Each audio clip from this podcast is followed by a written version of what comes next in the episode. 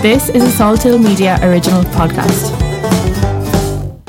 Hello, welcome to the Ireland podcast. This is Fender Jackson. This week's guest is Kevin Burke, the master fiddle player, Kevin Burke, according to Wikipedia. Whenever one reads a description like that, one feels compelled as an interviewer to dive deep into the psyche and the experience and the training of what it takes to become a master fiddle player. So that was my mission in this week's episode. Kevin's really been at the forefront of traditional Irish music for about 5 decades. He's performed and recorded with the Bothy Band, Patrick Street, Celtic Fiddle Festival, Paul Brady, Michael O'Donnell, Jackie Daly, Christy Moore, Andy Irvine. The list goes on and on. This is, I hope, part one of many recordings, because his career is so rich and so long. Kevin arrived. He was en route from, I think, Ennis to his home in Mayo. And he was supposed to have some food with me. But you know what? We were talking for about an hour and a half before I even turned on the microphone. We were having such good fun. And then, just before I did hit record, I asked him, how much longer have you got left? He said, probably about 10 minutes. He was joking, of course. Kevin's got a real impish sense of humour, I would describe it as. Let me Google impish. Inclined to do slightly naughty things for fun. Mischievous. Yes, that's Kevin Burke. Kevin was great fun, and I'm so glad that he didn't hold back in any of his secrets in terms of how he got to become who he is. I need to state that there was no warm-up in this recording, so you can hear Kevin getting his fiddle out of the case. And usually whenever someone's committing to record or a performance, they rehearse and rehearse and rehearse, and before they go on stage, for example, they're warming up a lot. Also, I should say about the music, he is playing these tunes that he's never played for a long, long time, a lot of them, so there's that added layer of uncertainty on top of it as well. So, yeah, you'll see that it's not quite finished what he's doing here. And he said so afterwards and throughout. So it's important to listen to this with that in your minds. But you still hear his brilliance, of course. You can also hear my concern that he gets home safely. He did get home safely, I'm glad to say. His drive was a little bit treacherous, actually, because there was not only the setting sun, but also a fair amount of fog. But anyway, he made it home safe. That's good. So let's go straight to that conversation. Band, give me a big Kevin Burke and John Brennan style finish. This is the Ireland podcast. Hello, who are you and what do you do? Well, Fender, my name is Kevin Burke and I play the fiddle. And I've been living in America for over 40 years, but I grew up in London, Irish parents, Sligo parents, moved to Ireland in the 70s, and then I moved to America in 1980, and now I'm kind of edging my way back. Where's home? Officially Portland, Oregon. That's where I've been living since I moved to America. But just before the pandemic, I got myself a little house up in Mayo, and I'm spending a lot more time there than I. I'm spending a lot more time in Ireland than I have done the last 40 years because I now have a little base there. But officially, I'm still living in Portland. So what made you choose Mayo? That's south of the border for you. Well, I it was mainly the house. It ticked a lot of boxes. You know. You're looking in Sligo as well. Yeah, I was looking in lots of places. Okay. I was looking in Clare, and I looked in around Leitrim and Sligo mainly. But I found this place in Mayo that suited me. A lot of the houses I looked at came like in my budget, which is not very high. A lot of the houses I looked at were in serious need of repair, and came with a large amount of land, you know, like 2 or 3 acres, but the house was a semi-ruin, you know, and I didn't want that. I wanted a house in pretty good shape with not much land. I didn't want to be buying land. I'm not a farmer, you know. So I ended up with a place that's got 3/4 of an acre. And most of it's just let run wild, you know. And the house was structurally sound and in a nice place. It's quiet, and I could afford it. And where was it that you wanted to be near? So I'm thinking about cities. I just wanted to be in the west of Ireland, so that when since I moved to America, I've been coming back to Ireland, but it's always based on work, really. You know, if I have a bunch of gigs to do, I'll stay for a few weeks. But if I have only a couple of gigs, I might only stay 5 days, you know. And also, coming to Ireland and working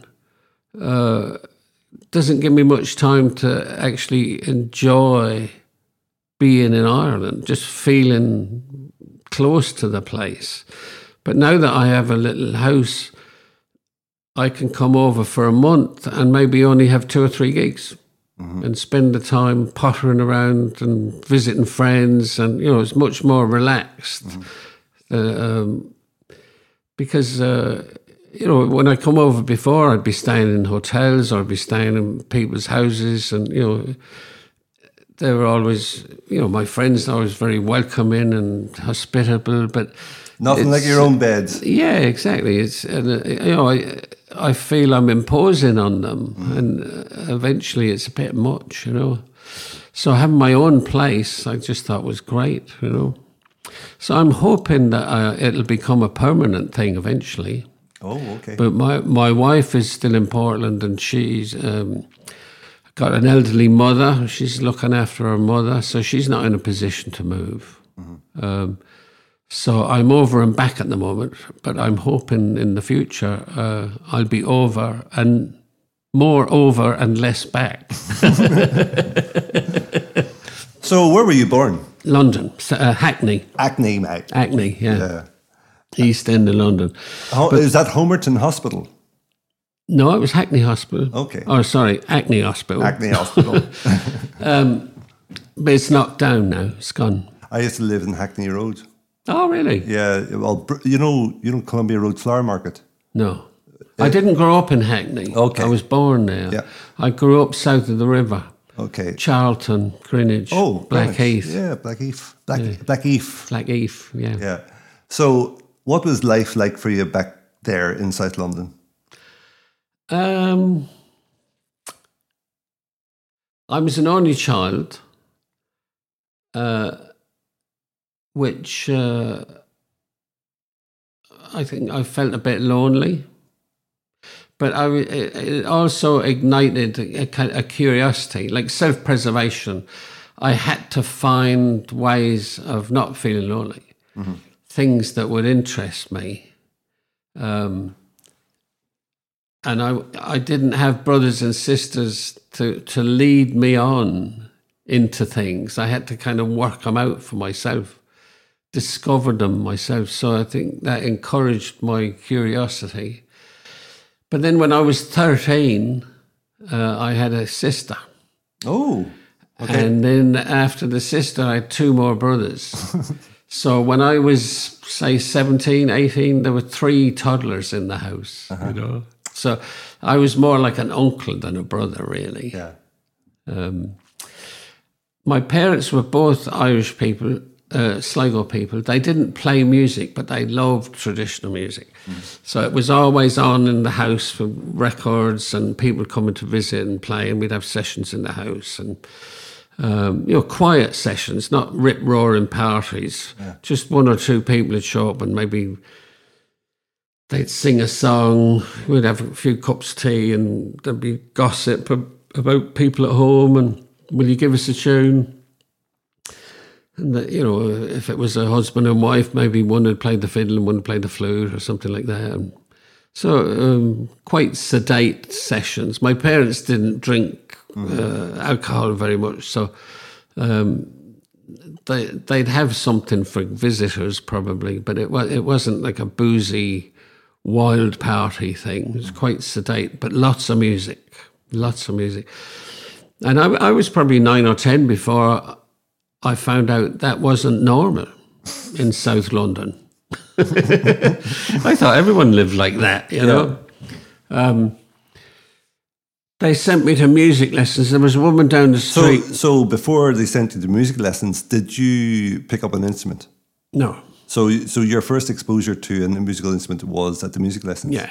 And what age? You were 9, you said? I was 7. Sorry, 7, okay. Yeah. And was it the fiddle? Yeah. Okay, so talk about that. My parents, not being musicians, wanted me to develop an ability to play Irish music, but they didn't know how to go about that. And most of the people they knew, they felt either weren't able to teach or weren't in a position to be able to teach. So they discovered there was a classical teacher at the end of our street, and they thought she could teach me about the instrument, and I could learn about the music by going to visit their friends and go to different sessions in pubs and ceilidh dances and stuff. And that's more or less what happened. I studied with her till I was about 18. I was doing grade 6, I think, or grade 8. You know, so I was, in student terms, I was fairly advanced, but I never really... Once I passed, we'll say 15, 16, the classical music became more and more of a chore. And, of course, I was also beginning to realise what fun could be had playing Irish music and hanging out with the Irish people in the pubs. And it was much more sociable and much more fun, whereas the classical music was very academic. And, the atmosphere around it was very studious, and I got bored with it. So whenever you're learning the classical, would you veer off? Would you be playing along with music that you heard on records totally. I mean, all the while, or just towards all the time. Okay. Like when I was 8, we'll say, I started to be able to play baby tunes. Nursery rhymes, Twinkle Twinkle Little Star. Maybe some Christmas carols and. I was beginning to be able to play a tune. And my parents said to the teacher, can you teach him some Irish tunes? So she said, sure, but I don't know any Irish tunes. You'll have to get me a book. So my parents gave me a book, and I brought it down. And she started teaching me what was in the book, the book was Alan's Irish Fiddler. And there were a lot of the standard tunes, Sligo Maid and Connachtman's Rambles and, typical traditional diet, traditional repertoire, So she taught me a bunch of those tunes. But to my parents' ear, they didn't sound right. Mechanical. Yeah, there was something wrong. And but not being musicians, they didn't know how to describe what was wrong or how to fix it. They just said that's not right. And the more I practiced, it's almost like the worse it got. Yes. So they brought the teacher up to the house, played her a few records and said, he's playing the Connachtman's Ramblers and it sounds like that, but we expect it to sound like this. And she says, well, that's not what's written in the book. If you give me a book with that written in it, I'll teach him that. So that was a big revelation for me, because I thought if I just kept playing what she told me, the way she told me, did it often enough, eventually it would sound like what I was hearing on the record. Yeah. But, you know, that conversation made me realize, oh, I have to translate what I'm reading into a different thing to become something that I'm playing. And then I thought, oh, well, that's just like reading a book. Mm-hmm. You know, when you start to read out loud, you might say things like, you know, if there's a book about the sea, you might say, the captain boarded the ship and he had a crew of 22 sailors and they went, you know. Mm-hmm. Of course, if you're actually saying that to somebody, you say, well, the captain boarded the ship and he had a crew of 22 sailors on this ship. You know, it's a different way of making use of those words. Mm-hmm. And I thought, that's how the music is. You read these notes like you'd read the words, the captain boarded the ship, but you don't say it like that. Mm-hmm. You use those same, the captain boarded the ship. And you might say the captain boarded the ship, meaning he didn't board the rowing boat, he boarded the ship. Or you might say the captain boarded the ship as opposed to the bosun boarding the ship. You know, where you emphasize things changes the meaning. And I found out music is like that too. So what age were you whenever that was happening? I'd say 10. Wow. 11. So the book appeared between 8 and 10 sometime? The book appeared when I was about 8 and when it was about 9. So you went straight into the book pretty much? Yeah, well, I started playing when I think about a month or two before my 8th birthday. Okay. So I was 7. Yeah. But it took me a couple of months, you know, just... How do you hold the thing? You know, what are the names of the strings? How to read music? You know, and I just be playing basic notes. You know, and then I graduated to a tune like "Twinkle Twinkle Little Star," and then I had 4 or 5 more tunes. So it was probably about a year. Mm-hmm. And someone said, you know, my parents probably said, can you play a jig, you know? So I started playing the jig under the tutelage of my music teacher who didn't really know what a jig was. Mm-hmm. I'll give you an example. Yeah, maybe that'll be, that'll be there. Wow, we're getting the fiddle out. Yeah. And this fiddle is from Dublin, but made by a Dutchman. Yeah, yeah. And the bow is made by your brother. Made by my brother, my 15 years younger than me brother. Oh yeah, that little toddler guy. Yeah. Yeah. What's his name? Noel. Hi, Noel. I knew that actually. So, let me move the fiddle. Or sorry, the bag. You didn't want to open this window.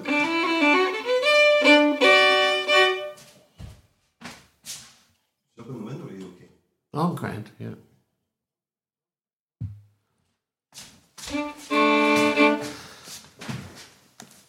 I just do a level check there. Okay. So my music teacher, Jessie was her name, Jessie Christofferson, she'd put the book up in front of me and say, okay, what's the first note? And I'd say F sharp. What's the second note? A. What's the next note? A. You know, and we'd go through it like that. And then she'd maybe play it on the piano for me and then get me to play it. And I'd go...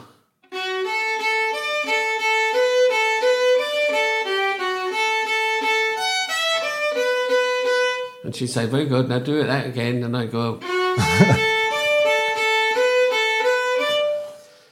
So it was a bit of a shock to find out that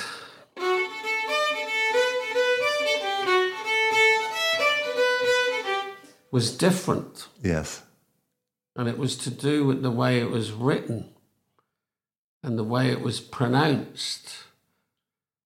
And then when I, you know, after a while, I found out it wasn't simply the accent, if you like. It was, you know, you might play the first time and you might play...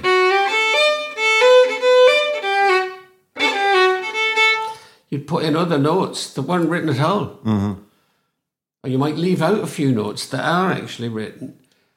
You know, it was quite acceptable to play instead of... Mm-hmm.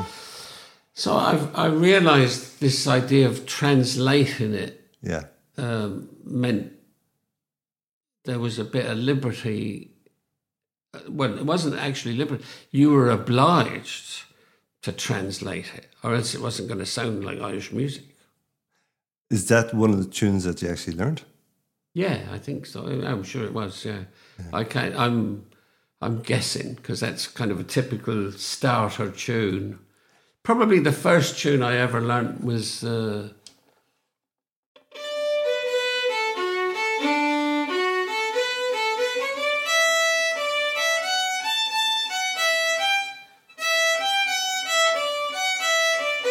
something like that.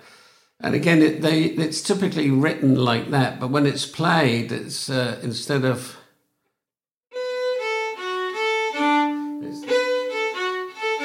You swing it a bit. Yeah. And the convention is you just write it straight because it's too messy if you put a dot on a book on every note. You know, it's hard to read. So it's supposed to...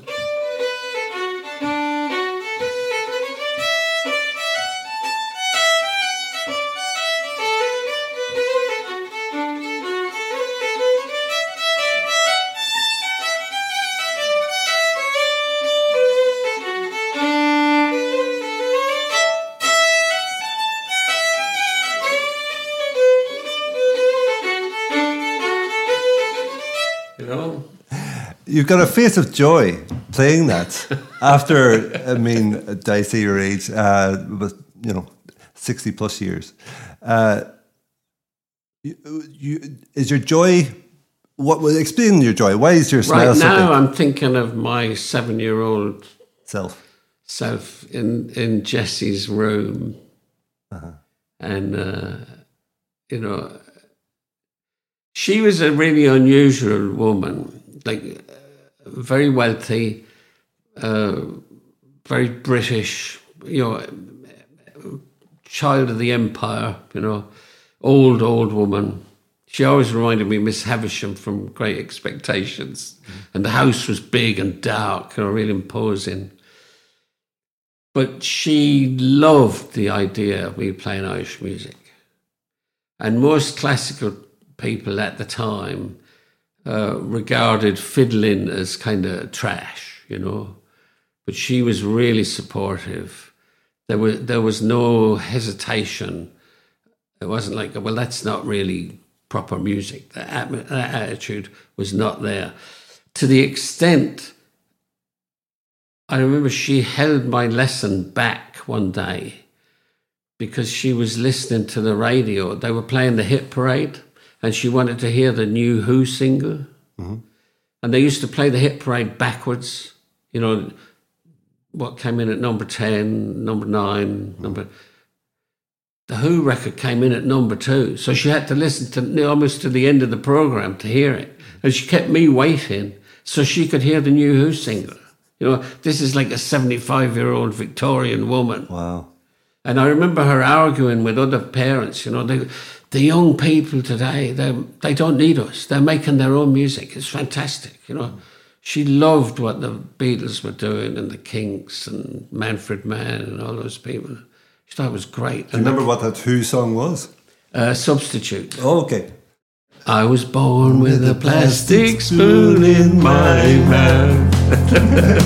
Oh, I remember it well, yeah. But the bass solo, for example, in My Generation, if you need convincing about the musicality of that band, just listen to My Generation. I mean, the structure, the arrangement, the performance. Oh, yeah.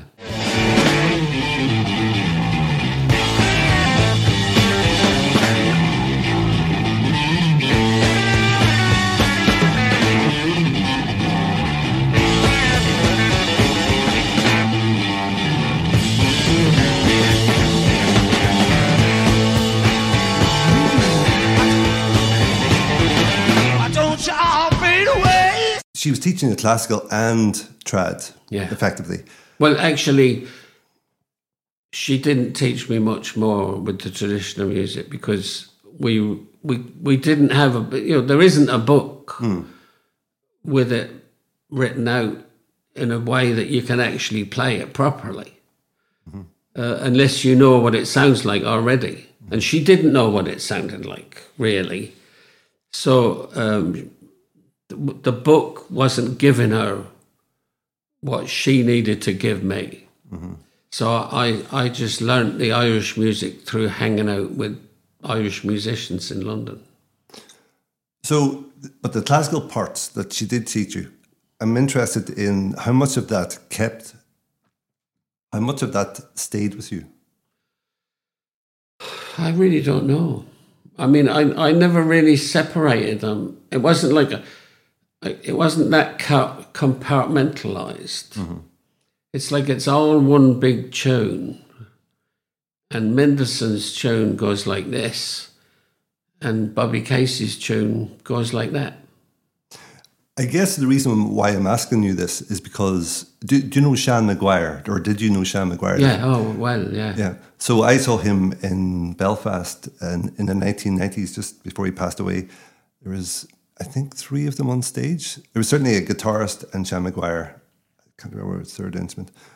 And Shan was playing classical, trad, and gypsy jazz. And there's those three elements I saw interweaved throughout the whole night. And now here we are, 25 years later, and it still sits with me as one of my favourite gigs of all time. Yeah. You've got a smirk. What are you thinking? Well, you reminded me of you know, his big tune was the Mason's Apron, and there's one particular version of it where he has the little bit of, I don't know, bluegrass in it, and I'm trying to think, could I play it? Go for it. I don't. What could go wrong? I'd have to remember it. Yeah, exactly. What could go wrong? But like, the Sean Maguire version of Miss McLeod, of Mason's Apron, was very popular, and it's kind of cheesy. It's very flashy. And people were trying to imitate it all over the place. And I kind of shied away from it. And then I heard this guy, Paddy Killoran, who I was a huge fan of, a Sligo fiddle player called Paddy Killoran. I heard him playing the Mason's Apron, and it was the Mason's Apron before Sean Maguire got hold of it. Very simple, easygoing kind of a tune. So I learnt that version. I used to play that for years.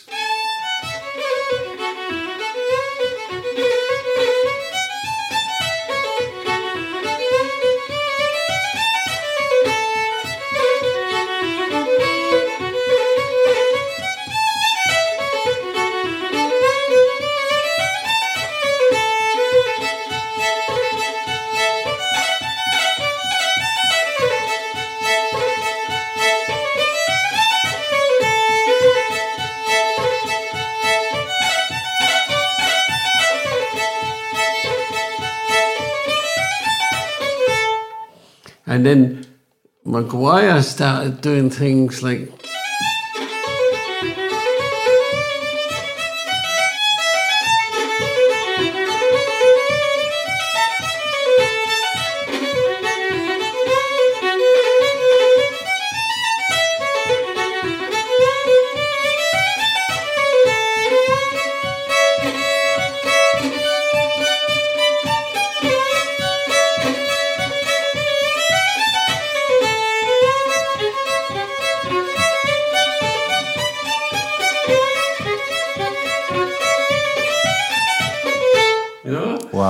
Very busy. Yes. And like I said, kind of showy. Like that that kind of a run.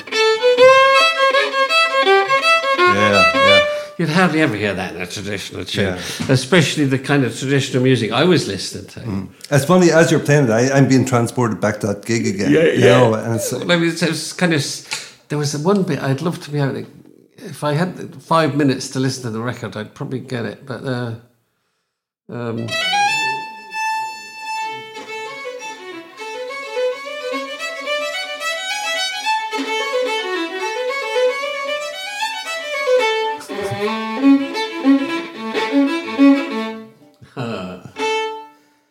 wouldn't be able to think of it. Yeah. But it got a lot of these kind of tricks. Yeah. That's a horrible word. They're not tricks. They're musical constructs. Yes. That he would include from different styles, like you say, from gypsy jazz, little moves. You'd recognise it right away. That's a bluegrass item, you know. And he'd include it in places. So just as he was pulling, I'm sorry to go down this rabbit hole so much, but actually I'm not that sorry. But as he was pulling in gypsy jazz and classical with the trad, how much of that do you do? Particularly with the classical. Well, you see,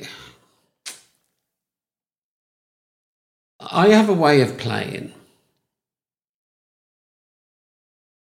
and I think I'm right in saying it's my way of playing, and if I play a classical tune, or a bluegrass tune, or a Venezuelan waltz, it still sounds like me. Or it sounds like some Irish bloke playing a Venezuelan tune, you know. Like I heard B.B. King being interviewed, you know, the famous blues guitarist. Yeah.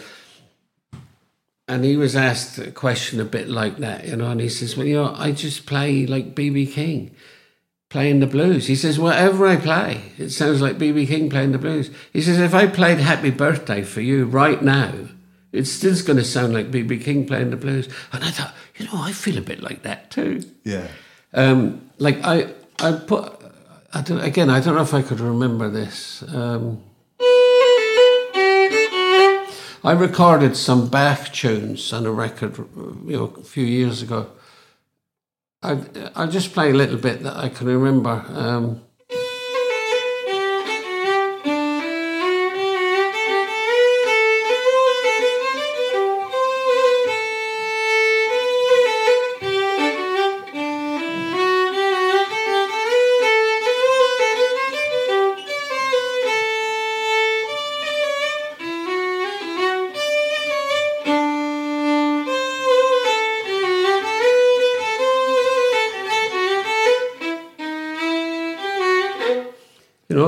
I mean, it's obviously Bach, but it doesn't sound like your typical Bach stylist. If that was played in a session, you could say it's obviously trad as well. Yeah. The way it's played. Yeah.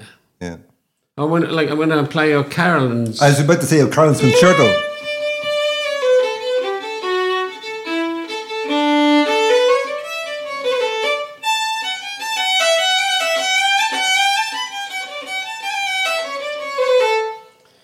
You know, it's obviously a classical piece, but it's not really a classical player. Do you think that's a classical piece? Yeah, I would put it in that category. You know, Baroque style. Mm-hmm. Yeah. There's a French waltz that a friend of mine wrote.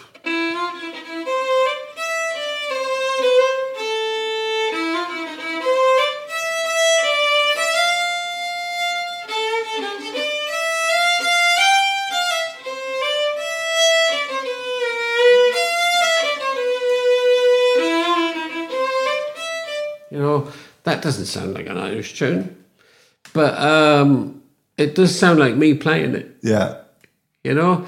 So it's almost like what I try to do is let the tune do the work for me. Yeah, and I just try and let the tune speak for itself. Do you know? I know we're kind of talking semantics, and I'm using different techniques that I might use if I was playing an Irish tune. But I might not. A friend of mine called Eugene from County Tyrone, Dungannon, Eugene Hamill. Hello, Eugene. He came up with this saying, again, about 25 years ago. It was a bit of a revelation for me. He says, you walk like your old boy. In other words, one walks like one's parent. Yeah. And it's that phrase is stuck in my mind whenever you're talking about the way you play your music, whatever the music is. It still sounds like B.B. King playing guitar. Yeah. See, I kind of feel like that. I know There's no way I'm trying to present. If I play a classical piece, I don't change my technique that much, but I would draw. It's like I'd use a slightly different vocabulary. Mm-hmm. You know, if you're trying to impress someone at a job interview, you probably don't talk the same as when you're down the pub talking with your mates. You know, but it's still you talking, mm-hmm. and it's unmistakably you, but it alters slightly given the situation. So my music is a bit like that. It's still me, but I have to alter it to suit the situation. Mm-hmm. So if that situation is Bach, or if it's a Cajun tune, I alter things a bit. And would you, bearing that in mind, would you actually change your playing per the venue, per the audience? Not so much, no. Again, you see, it's not me that's on display. It's the music that's on display. And I have to do what I think... Well, first of all, I have to do what I can. And I have to do... With what I can, I have to try and make this music hit the people in the way that it hit me. Mm-hmm. Allow it to do its thing. It's not me doing my thing, it's the music doing its thing. So I just kind of open the door and let it out. You know, that's the way it kind of feels. It's not me doing it. It's there anyway, whether I play it or not. I just happen to have to open the right door and it comes out, you know, on its own. It comes charging out. But, you know, again, we're talking semantics and attitude. It's not, you know, we're talking a very fine line there. But I was just thinking, there's a famous tune called Miss McLeod's Reel. You probably know that tune. And when I heard it first, it was played in the key of G.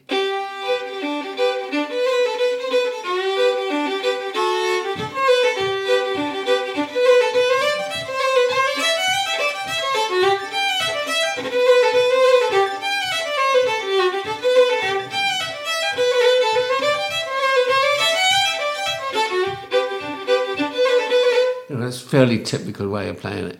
Then there's a great accordion player, Jackie Daly. He used to play it in A.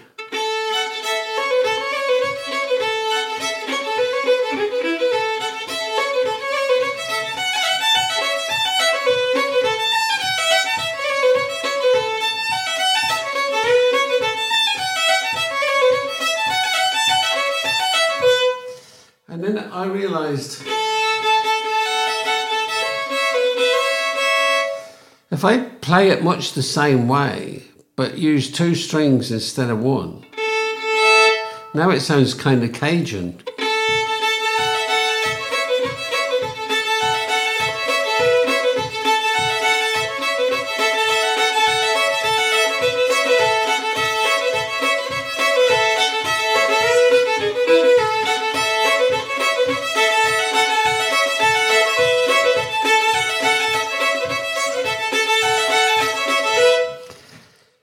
Nothing has changed except adding a string and maybe tweaking it a little, exaggerating things a little, highlighting things a little. But it sounds very different from where we started.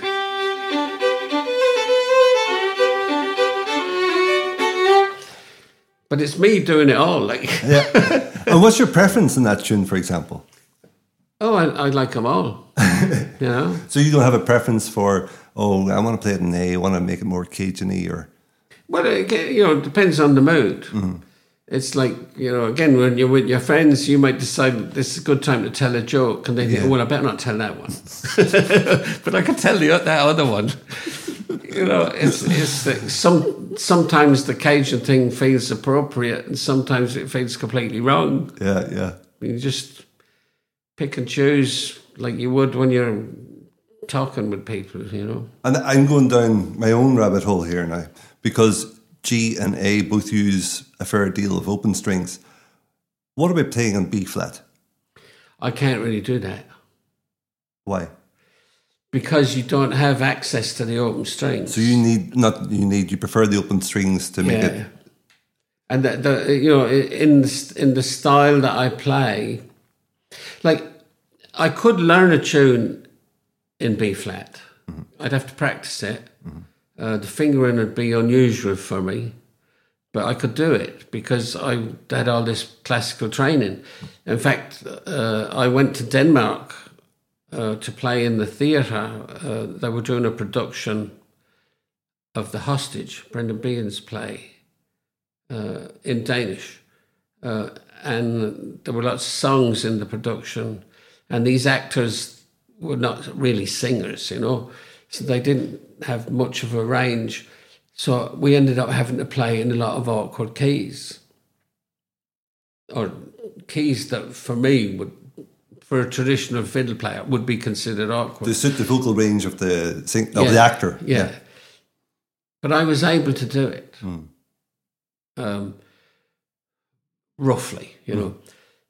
My friend who was playing flute, open-holed flute, he couldn't do it because the notes just weren't really there on his instrument. So what did he do? Did he not play? He went and bought a silver flute and taught himself how to play a keyed flute. And it took a mammoth amount of work on his behalf, but he did it, you know. And it was slightly awkward for me, but I was able to get there, you know, say in a week, whereas it took him a month, because he was playing a completely different instrument, a completely different style.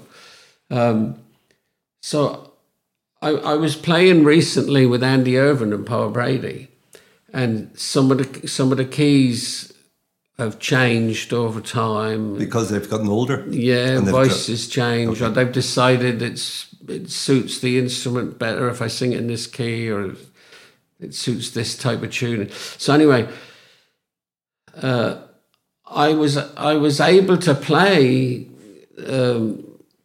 We'll say it used to be in G, now it's in F. I was able to play it in F, but it sounded very violin-y. Mm. Because the notes fall in different places. It didn't sound like a fiddle anymore.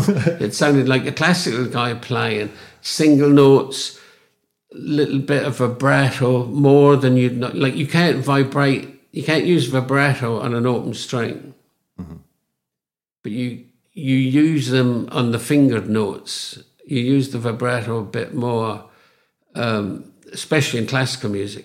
Like in classical music, they advise you to not use the open strings at all because you can't use vibrato. So you would substitute a fingered note for the open string. But if I was playing in B flat, there'd be no open strings at all. So a sound like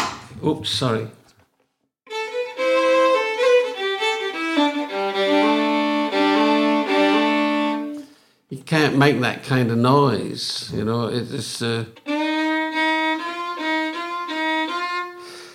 can't. It's hard to really accompany it and get the same effect. It sounds a different sound, and it didn't really suit what the way the songs used to sound when we recorded them, you know. Yeah. So I ended up playing a few different fiddles. I had three different fiddles. Yeah, tuned differently to match the keys. And are they all the same size? Oh yeah, they were all conventional instruments. Just I dropped the. I think I had one tuned half a note high, so I could play in E flat instead of D. You know, and I had another one dropped down, so I could play in F instead of G. And same strings. Or same type of string. You wouldn't use a different gauge? No. Okay. I'm really loving this chat. And I'm looking at the clock now. We're in 40 minutes. But the thing is, don't I'm thinking, Kevin? Huh? Don't I'm thinking? What I'm thinking is, if you don't mind, this could be part one. Mm-hmm. Yeah? So we could do part two part three, as many times as you want to come round here. Yeah. And we can keep going, yeah. So well, we can carry on now for a while. Yeah. We go. Well, I'm just thinking about the sun going down and all the rest. Yeah, so I'm only an hour and a half away. Yeah, so but I don't want you driving back too dark. Yeah. So because I did want to go through your discography, but the thing is, we're not going to be able to do that. Yeah. Okay. So we'll do that again. Yeah. I want to go back to your childhood. I want to go back to you went to grade 6. That's Chinese, by the way. 6. Yeah. You went to grade 6. I'm not sure. It was either 6 or 8. Okay, but 8's the top, isn't it? Yeah, I think 8 is pre. I went to kind of pre-university level. Mm. You know, whatever would be the equivalent of A level. Yeah. You know, I don't know what the equivalent of your leaving. Yeah.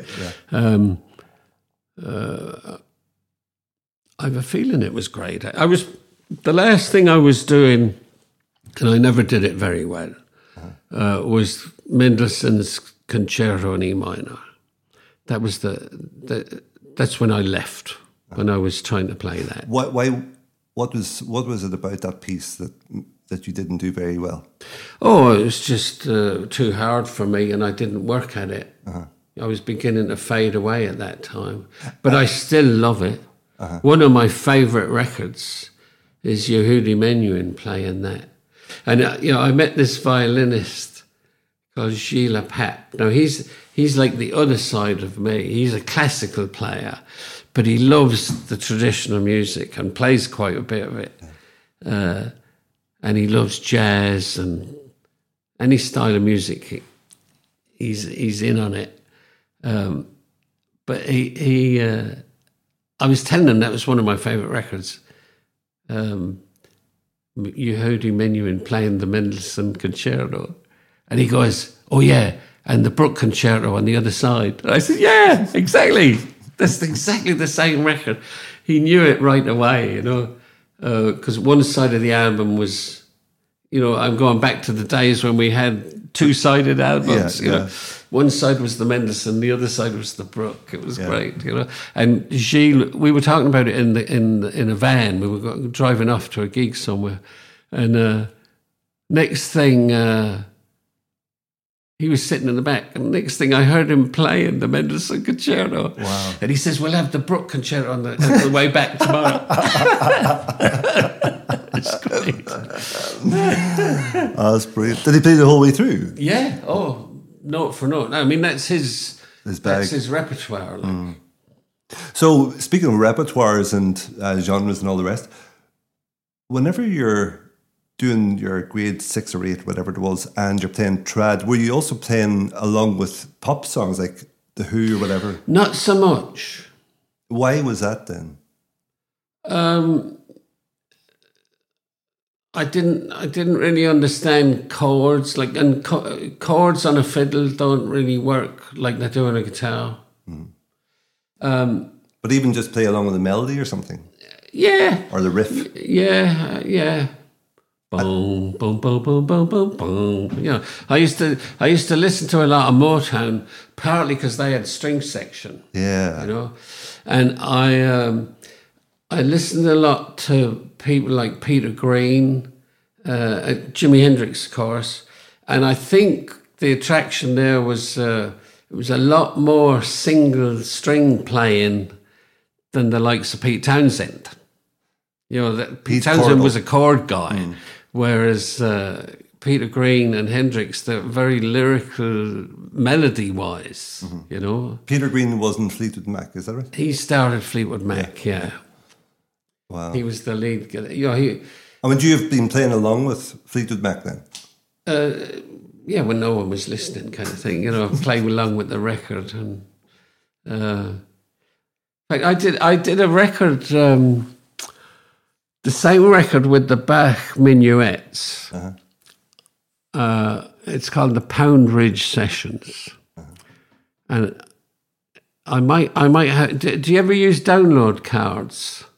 I don't know what that is. Oh, it's you can key in the code and download the album. Okay, right, yeah.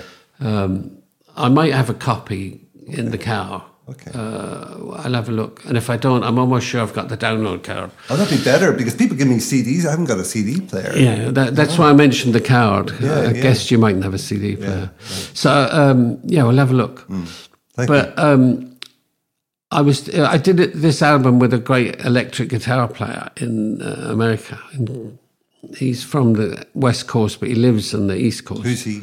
John Brennan is his name. He used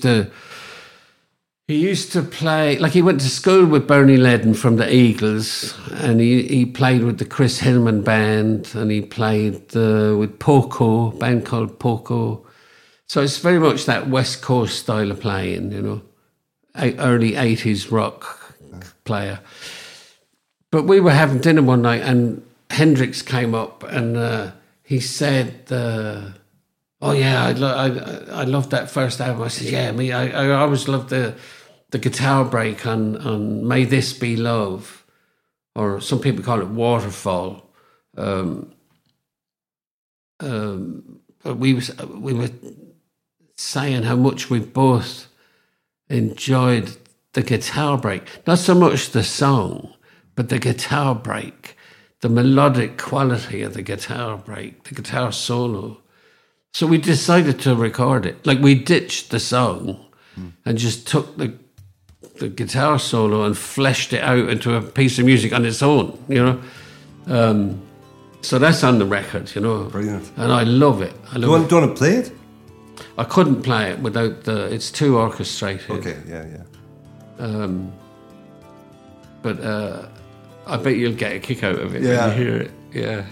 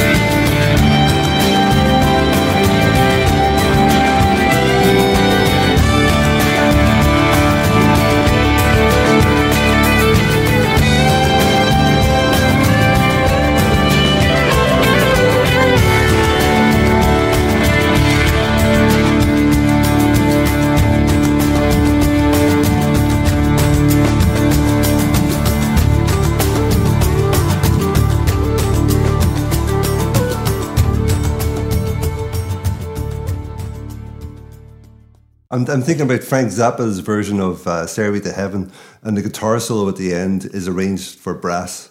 Oh, yeah. I never listened to Zappa much. Yeah. Not for any reason other than... there's too much music out there. I haven't listened to it much.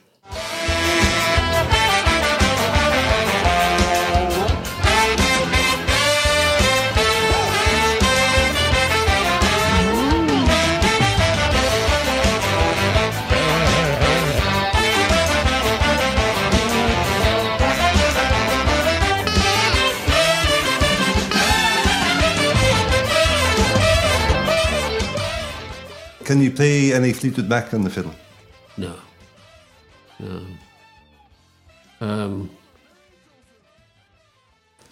I might be able to remember a Jethro Tull piece I used to play or tried to play.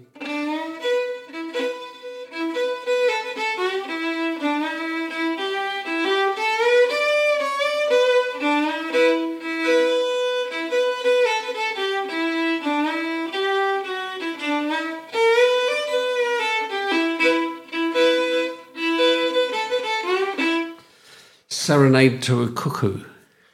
You're smirking again, so I assume that you're being transported to that younger... yeah, self. I used to go see Jethro Tull all the time. Yeah.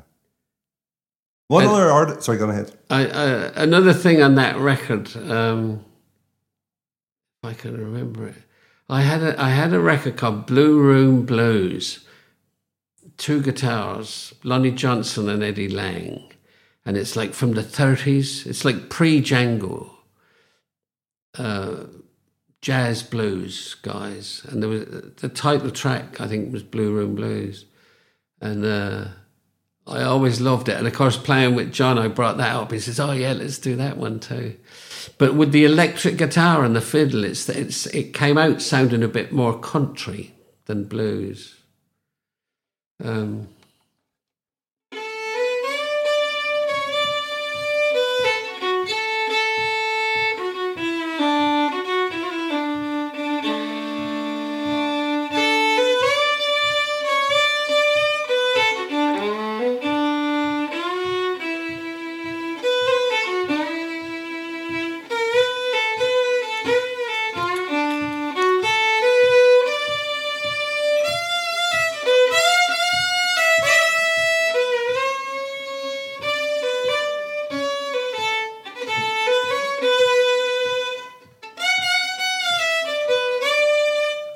Like that. I can't really remember it. What does it take for the fiddle to sound bluesy?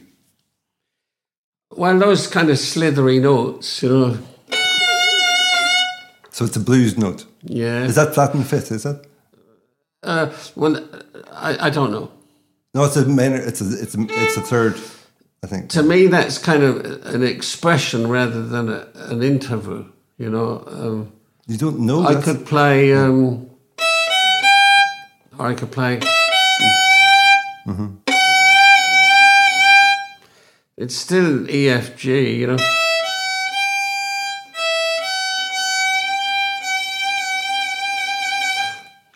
And then, you know, you often hear notes going up, sliding up.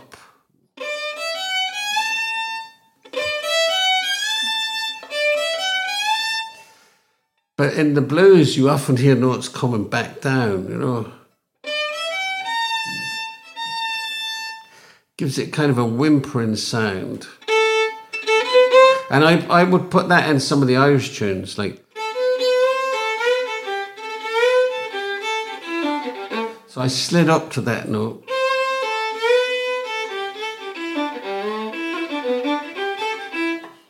Next time I slide down from it, you know, so you've got... and... you've got down from the note. And whatever's appropriate, kind of, just to make it... but that kind of thing is bluesy to me. So it's interesting you said... I listened to Robert Johnson. Yeah. The bottleneck guitar. Yeah. That... you know, they sometimes overshoot the note and have to slide back to it. Mm-hmm. And that's where I kind of got that sound from. You know what Miles Davis said about hitting the wrong note? No. Hit it again. Yeah.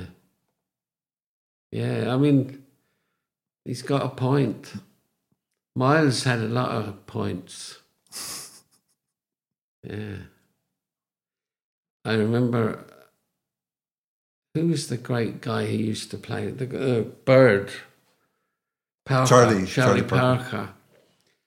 He was known for these really long... I know you're thinking John Coltrane. Was it John Coltrane? Well, he could have been playing the Parker, actually. I don't know. But he certainly played with Coltrane. Coltrane is a guy who played loads of notes, whereas Miles Davis played less. And then Coltrane said to Davis one time, you know, I just can't stop playing all these notes. And Miles Davis said, try taking it out of your mouth. Yeah, that's exactly the story I was... Oh, you're going to say it, sorry. Yeah, yeah. That's exactly... And that was Coltrane. Yeah, that was John Coltrane. Yeah, I like that. Just take it out of your mouth. It's like the famous Olivier story of, I don't know who he was working with, but his partner in the movie or in the play was hesitating because he couldn't quite get into the role. You know, he had to live the role, experience the role, dig deeper to find it. And Olivier says, well, you could try acting.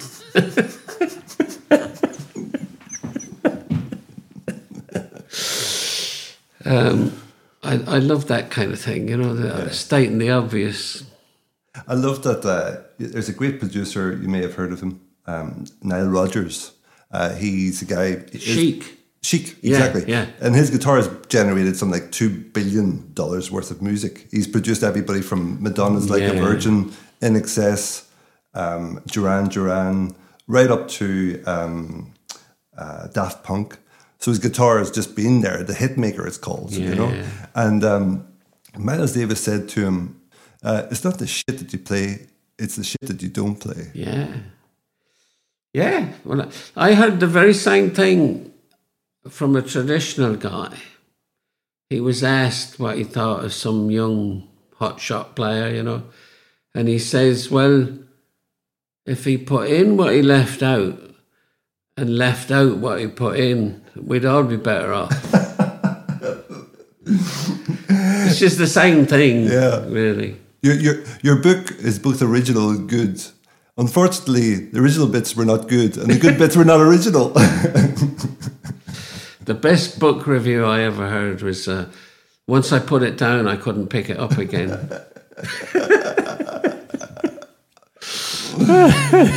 Oh, my word. Here, Kevin, there's so much I want to ask you, and we've barely got out of your... Well, give me another one. Give you another one? Well, do you know what's really struck me as well is your use of double strings, and I saw in your video. And in fact, let's talk about your video after this question. So you have tuition videos that you have online, and I was struck by you're showing people using two strings, and then you were saying, be careful not to play them too much or too heavily. Yeah, yeah. Don't talk about that. Well, two strings are louder than one. And I noticed in America, like people who wouldn't have grown up with Irish music, but they'd like to play some. A common thing that you'd hear is something like...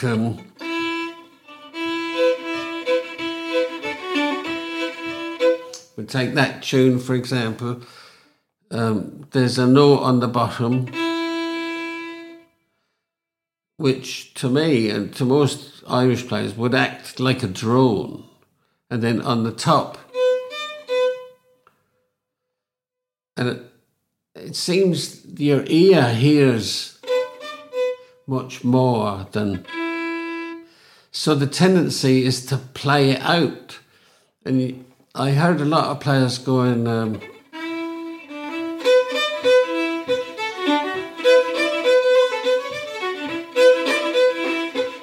which to me right away is it sounds ugly, you know. So I was thinking, now what is the difference? And the difference is playing those notes really quietly and making sure that the bottom note, like a drone, it's there all the time. You never leave it. So, And in remembering that you're playing on two strings, basically, and the two strings are going to be louder than the one string. So when I get to that passage, I play it quite lightly with the bow.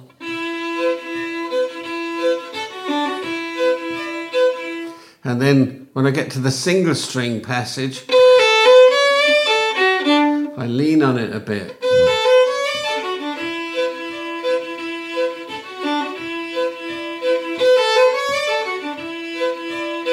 So that low note, when I go to the, I'm playing the two notes together.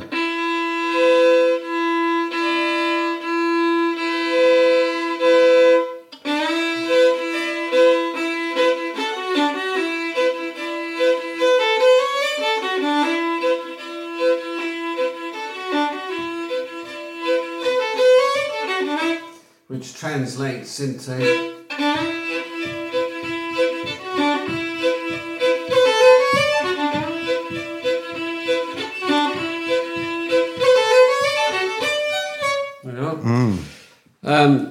and it gives itself a different life altogether. Mm-hmm. You know, it's like the life of the tune comes out. When you do it the other way, it just seems like consecutive notes. How much of it do you think is genetic? Being a good player, how much of it is genetic and how much of it is environment? I'd say very little of it is genetic. Very little. I mean, there's got to be some, but I wouldn't say it's much. So what is it then? Environment. Hard work. I don't think you... It's not just hard work, though. Well, a lot of it is, but what kind of work? Yes. You know, I worked hard. I mean, not that hard, but as a child, I was fairly... You know, my parents were pressing me, my teacher was pressing me, so rather than resist, I thought, yeah, I better go along with it. So I worked hard at...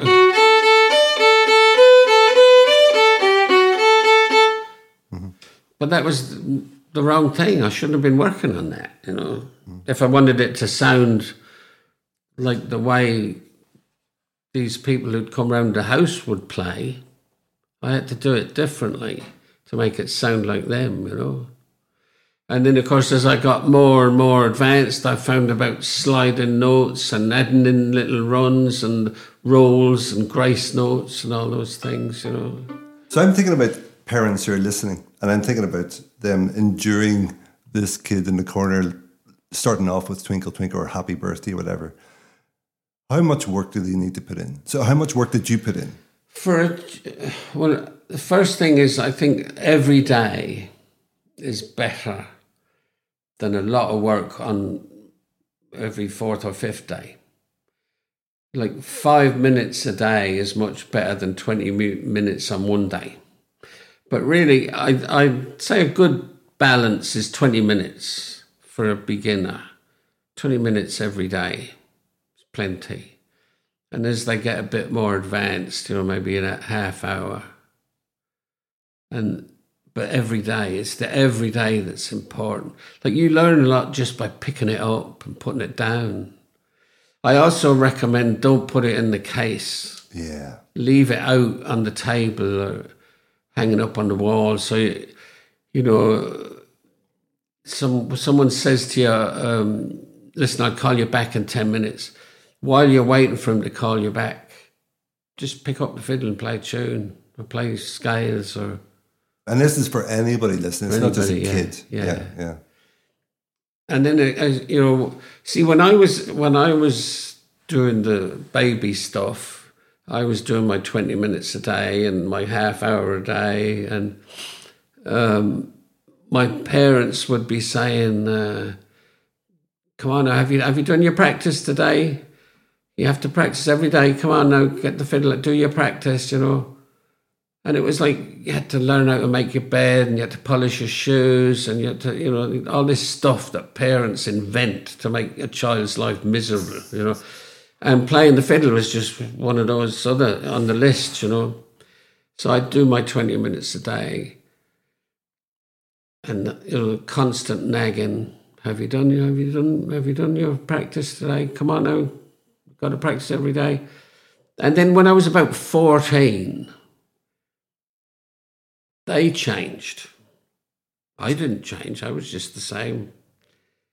But I started to hear things like, how long have you been up there now in your room? And I said, I don't know. And say, you know, there's more to life than playing the fiddle, you know. You can't just sit up there all day playing the fiddle. It kind of altered, you know.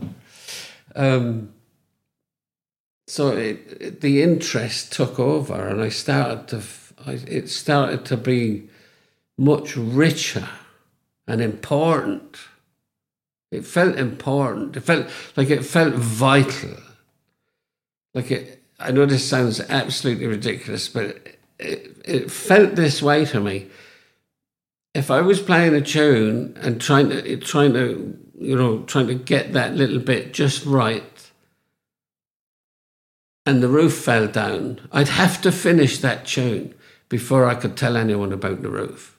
Or if the house was on fire, I'd have to finish that tune before I ran out and screaming fire. You know, it was that important. Now, of course, it's not that important, but it felt that way to me. It was kind of life-threatening. I have a similar experience. I mean, I used to play, still play bass guitar, but... And I'm not anywhere near the virtuoso that you are, but I would neglect food. I would neglect my lunch. I'd be eating my lunch at 3 p.m. I assume you're the same. Yeah, oh, totally. Not so much now, because I don't think that's wise. So at your peak, how much were you playing? Oh, I'd say 8 hours a day was normal. What age? 15, 16. Through to what age? 40. Wow. You know, when I was 15, I'd probably wake up and start playing the fiddle. Then I'd be late, you know, have my breakfast, I'd be late for school, maybe skip breakfast. And then I remember running home at 4 o'clock, get off the bus and run to the house to get to the fiddle. And I burst in the door and start playing. And sometimes it might be 7 o'clock before I'd stop, and my mother would be yelling at me, come and have me dinner, it's getting cold, you know. And then I'd finish the dinner and I'd start playing again, it'd be 9 o'clock, and then I'd do my homework, you know. So now it's midnight, 2 or 3 hours of homework. And then I'd have a few tunes before going to bed, you know. And then on weekends, I'd do that same routine, but I'd be able to go to a session somewhere, you know, a session that night, you know, the Saturday evening, or go and play in a dance, or Sunday morning sessions. Sunday lunchtime sessions were great in London. And I assume that in your 20s you were working whatever your jobs were. Yeah. How did you fit the playing? Were you still doing the 8 hours and working? Well, I was a student. What did you study? Business studies. As you do? Yeah. It was probably 8 hours a day when I could. Probably be more like 4 hours a day. Where was I working, you know. Where was that university? Hull. Hull? Yorkshire. Yeah, yeah. Windy town with bridges. Yeah. Yeah. So you then got a job after that? Yeah, I worked in the stock exchange for a while in London. Yeah.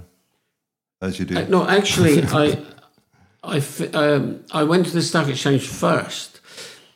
I messed up my university application and wasn't accepted anywhere.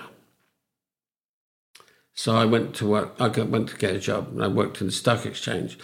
And while I was in the stock exchange, maybe after 18 months or so, this new course opened, this business studies course, and they were looking for people like me who had applied, had qualifications, but who, like in those days, I don't know what it's like now. In those days, to get into university, you had to kind of pitch where you wanted to go.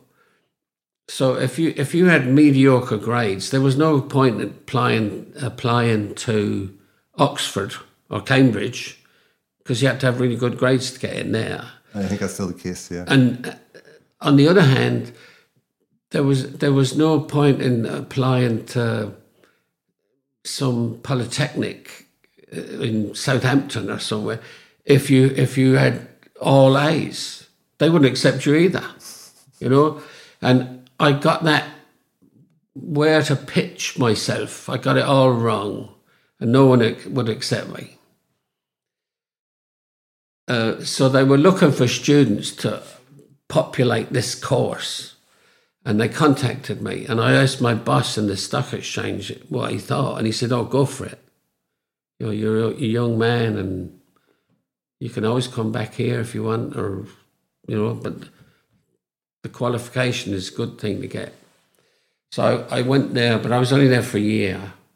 I left, mutual agreement, we left. And of course, you know, music was getting in the way. And I got another job. I worked in this in a record shop for a long time. In London.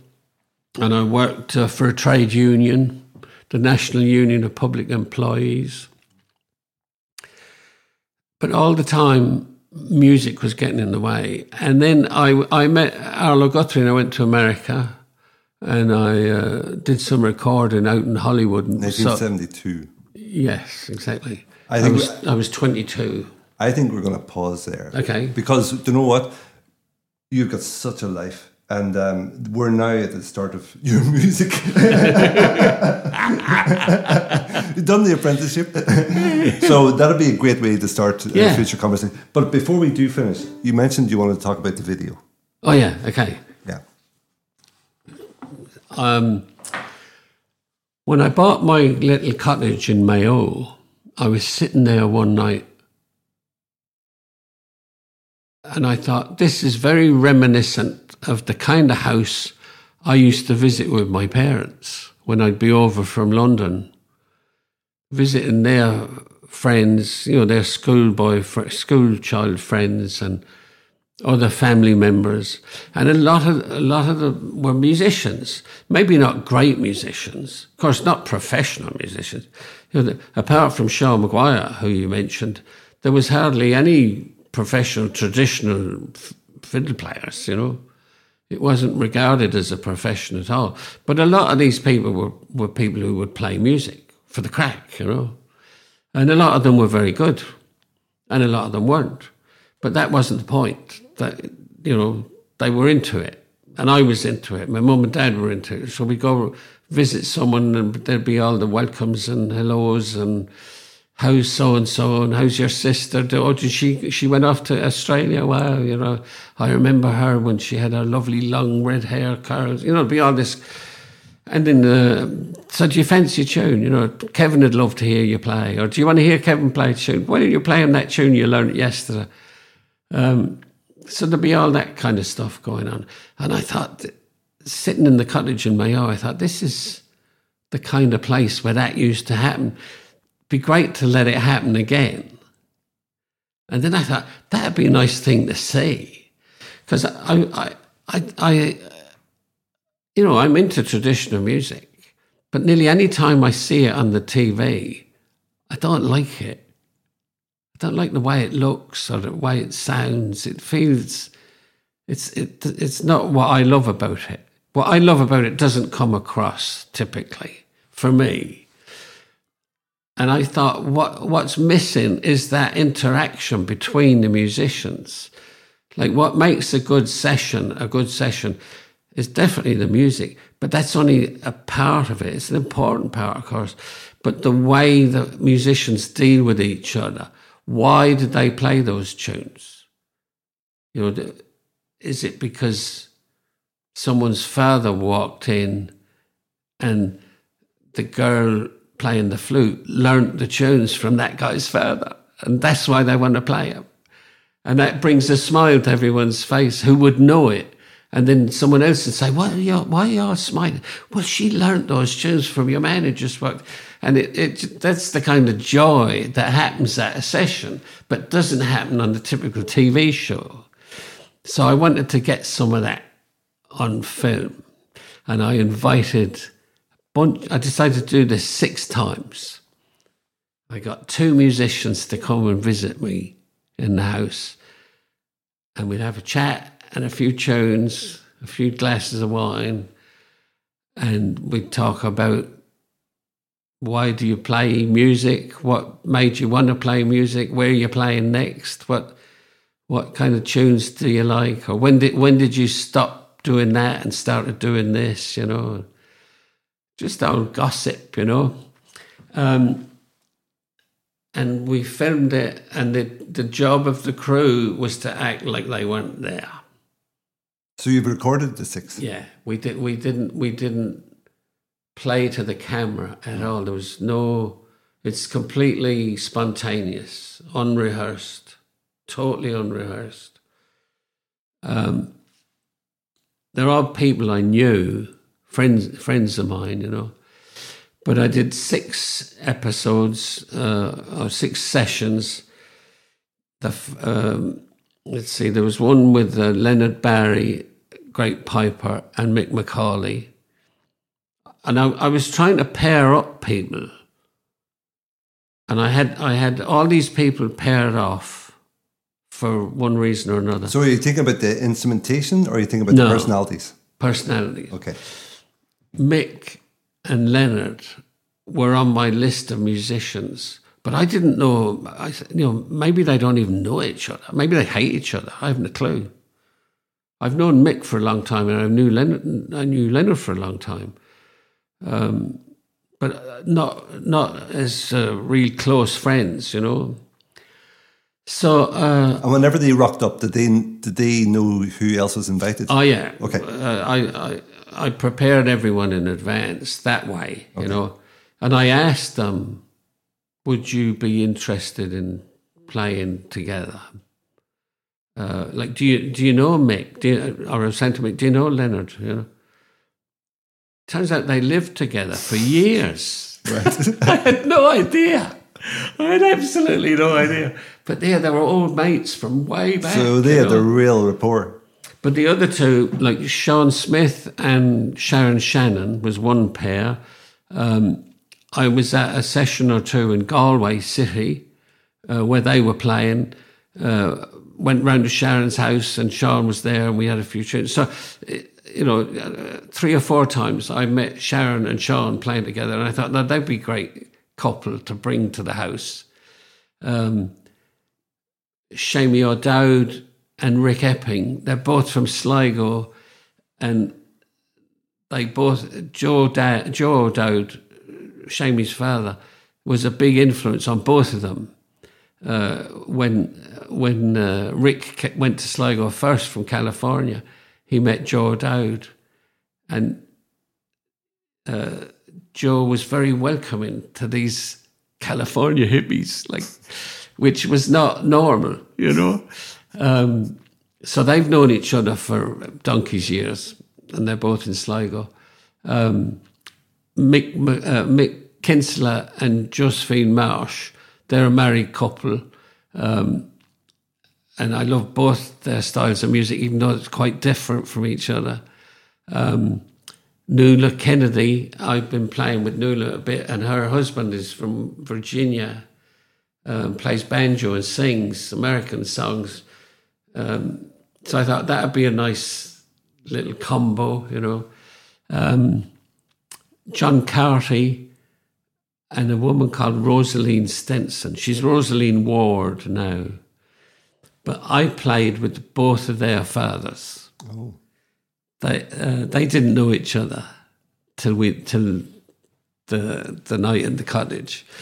And that's why I brought them together, because I played with John's father in a band in London, and I used to visit Rosaline's father with my mother, because my mother grew up just across the fields from John, from the Rosaline's dad. So it's a 6-session series, and they're all available on Vimeo, pay-per-view. And the easiest way to get there is through my site, kevinburke.com. There's a news page, and all the info is on the news page. And you don't buy them, you rent them. It's $5.99. Much as a pint, I mean, for nothing. For a 30-day rental. For all six or for one each? For each one. For each one, okay. So you get to watch one for a month for $6. And I released them one at a time every Friday for 6 weeks. But now they're all up, all six are up. When were these filmed? This year? About a year ago. Okay. So I'll put a link straight to it from my bio as well. Yeah. Yeah. People just go to, you'll be able to see it. Yeah. Brilliant, Kevin. We'll stop there then. All right. And it's been a total joy to listen to you on Noel's bow. And we'll talk about the instrument in more detail, and we'll go from 1972 onwards and see how far we get. So until next time, Kevin Burke, go Ramila Mai Agat. Falcherov. Slanda Foil. This has been a Salt Hill Media original podcast and production.